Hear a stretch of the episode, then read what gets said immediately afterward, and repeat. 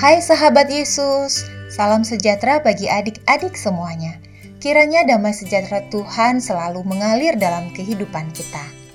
Adik-adik, kini saatnya kita mau mendengarkan kembali firman Tuhan dan merenungkannya.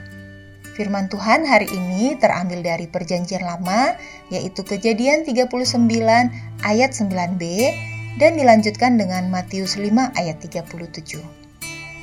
Adik-adik, buka Alkitabnya dan kita berdoa terlebih dahulu, memohon Roh Kudus Tuhan yang akan terus memimpin kita untuk mengerti kebenaran firman Tuhan.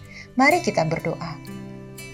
Bapa yang baik, Bapa yang kami sapa dalam nama Tuhan Yesus, kami mengucap syukur atas pemeliharaan Tuhan dalam seluruh kehidupan kami. Kami mengucap syukur atas kesehatan dan sukacita yang Tuhan juga berikan pada kami.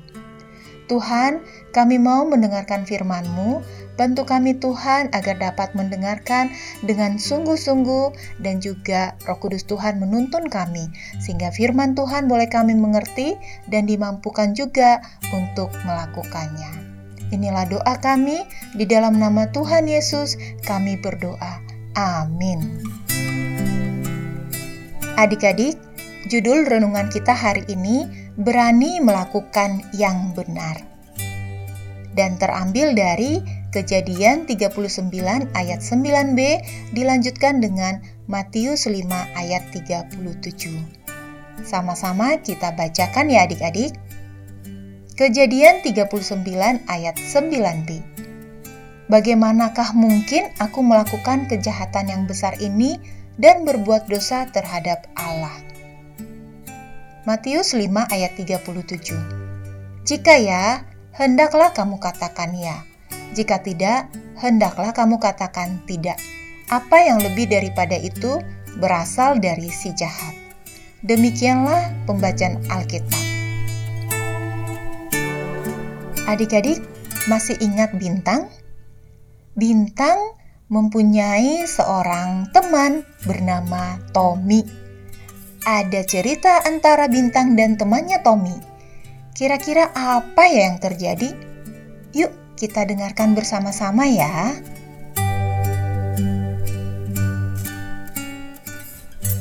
Wih, ada dompet jatuh nih Tommy. Mana? Wah, iya ada dompet jatuh Bintang. Kita apain ya dompetnya? Taman ini kan sepi, gak ada orang selain kita. Yuk kita ambil aja Bintang. Wah, banyak banget lagi uangnya Bintang. Ah, gak mau ah. Ini kan bukan punya kita Tommy. Kan kasihan pemilik dompet ini. Gak ada yang lihat Bintang. Kita ambil aja.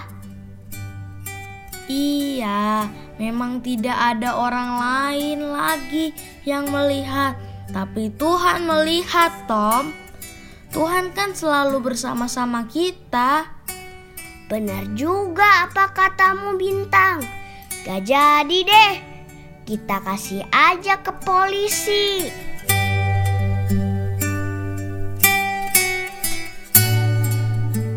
Wah, hebat Bintang dan Tommy. Keren, mereka luar biasa. Mereka berani melakukan hal yang benar. Mereka tidak mengambil kesempatan ketika tidak ada orang yang melihatnya. Keren ya adik-adik. Adik-adik juga mau kan melakukan apa yang dilakukan oleh Bintang dan Tommy? Adik-adik, seringkali orang menganggap melakukan yang salah di mata Tuhan sebagai bukti keberanian.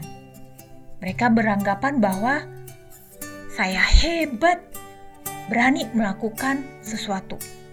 Padahal sebaliknya adik-adik, melakukan perintah Tuhanlah sebagai bukti keberanian kita menjadi pengikut Kristus.